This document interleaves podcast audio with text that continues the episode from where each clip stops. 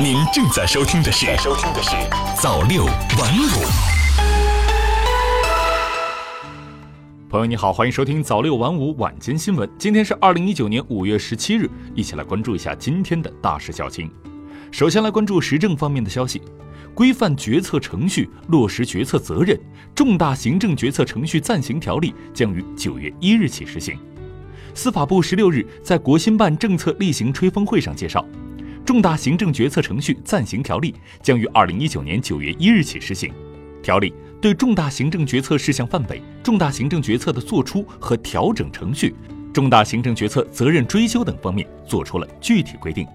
条例规定，决策机关应当建立重大行政决策过程记录和材料归档制度。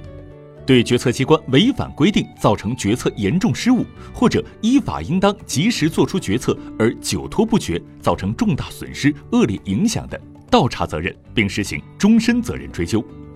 二零一九年北京市积分落户申报将启动。北京市人力资源和社会保障局十六日发布消息称，二零一九年北京积分落户申报将于五月二十二日正式启动，于七月二十日关闭系统在线申报功能，申报期限为六十天。预计十月十五日公示年度落户人员信息，公示结束无异议人员可办理落户手续。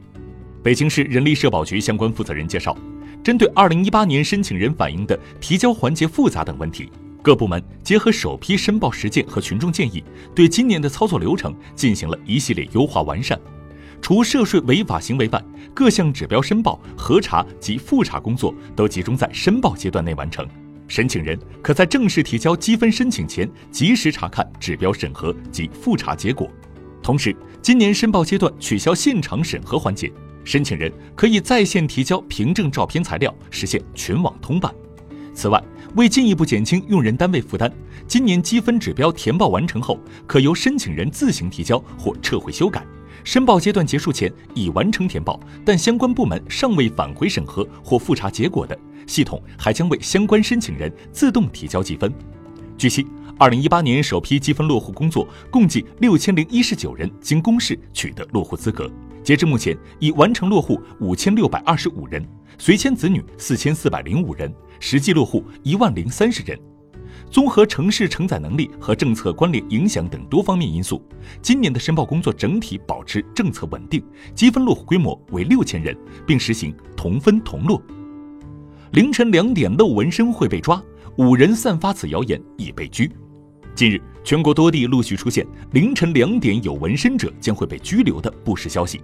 以派出所通知为开头，晚上超过凌晨两点的满背纹身拘留二十四小时，花臂纹身拘留二十四小时，花胸纹身拘留十二小时的谣言层出不穷。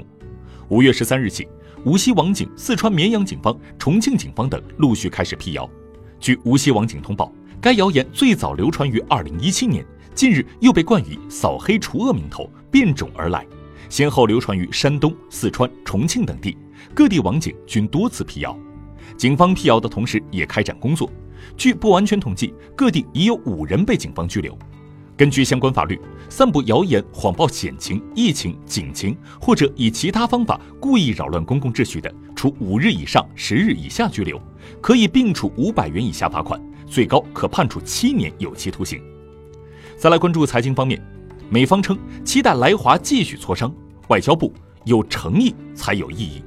针对美方称期待近期来华继续进行经贸磋商，外交部发言人陆康十六日表示，中方一直认为通过对话解决问题才是正道，但在谈判磋商中必须讲原则、守信用。当日例行记者会上，有记者问，美国财长努姆钦十五日表示。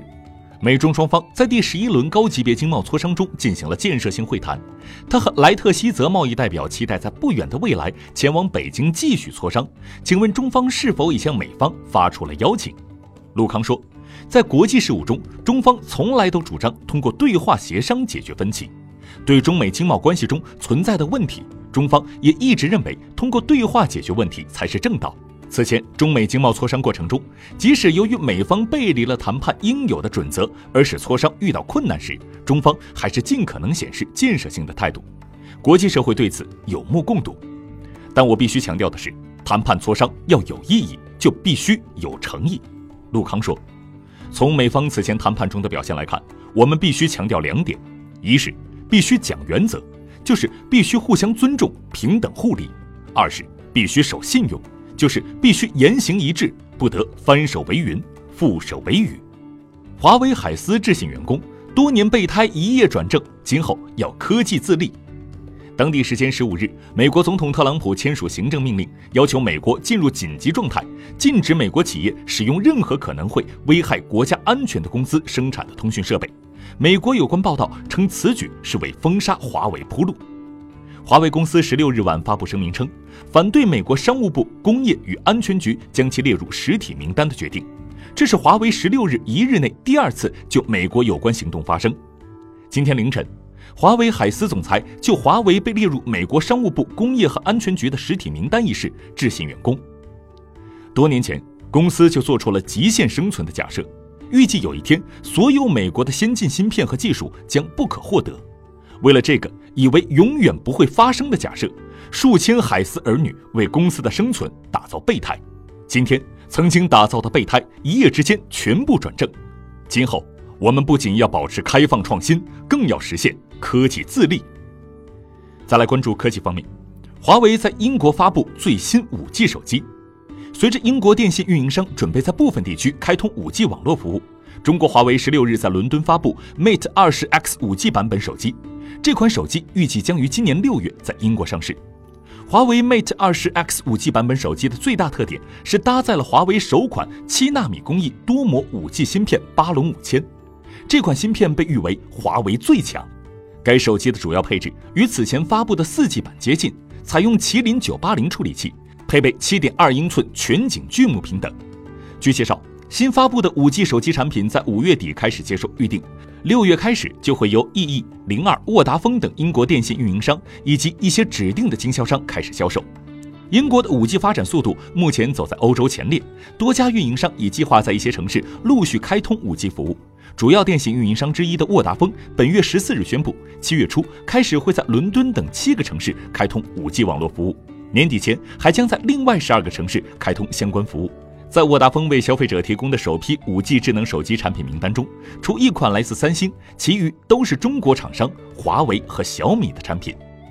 神奇，我国学者研发出新型生物胶水，几秒内快速止血。浙江大学和华东理工大学的联合团队研发出一种新型生物胶水材料，可在数秒内完全止住大动脉损伤和心脏穿透的大出血。该胶水是一种仿生材料，在紫外线光照下能迅速长出两层网络结构，让窗口无需缝合就能闭合。最后再来关注国际方面的消息，华裔建筑大师贝聿铭去世，享年一百零二岁。据美国媒体报道，十六日享誉世界的华裔建筑大师贝聿铭去世，享年一百零二岁。贝聿铭著名作品包括香港中银大厦、法国卢浮宫的玻璃金字塔等，曾获有建筑界诺贝尔奖之称的普利兹克奖，被誉为现代主义建筑的最后大师。中国使馆提醒中国公民近期谨慎前往斯里兰卡。中国驻斯里兰卡大使馆十六日发布安全提醒，要求中国公民近期谨慎前往斯里兰卡。安全提醒说，四月二十一日，斯里兰卡发生系列恐怖袭击事件后，斯政府严厉打击各种极端势力，努力恢复国内安全稳定。当前，对恐怖分子的搜捕仍在继续，部分地区还不时出现不同教派、种族之间的小规模对峙冲突。警方仍在根据国内安全状况实施宵禁，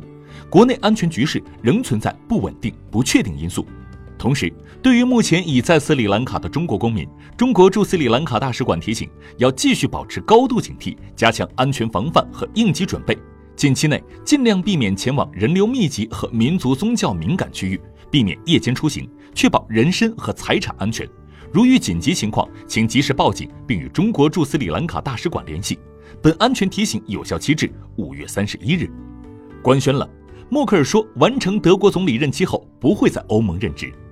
德国总理默克尔十六日说，他在二零二一年总理任期结束后不会在欧盟任职。默克尔当天与荷兰首相吕特会晤后，在联合记者会上说，他去年已经宣布二零二一年后将退出政坛，这一决定没有变。此后，他不会在任何地方担任政治职务，包括在欧洲。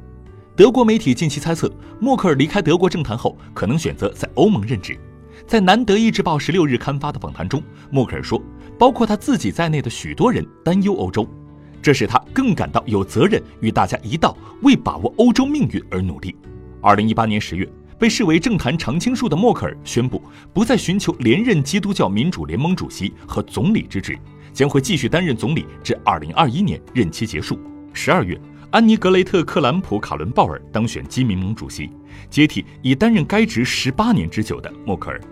好了，以上就是今天早六晚五晚间新闻的全部内容。我是牛子华，我们明天早间再见。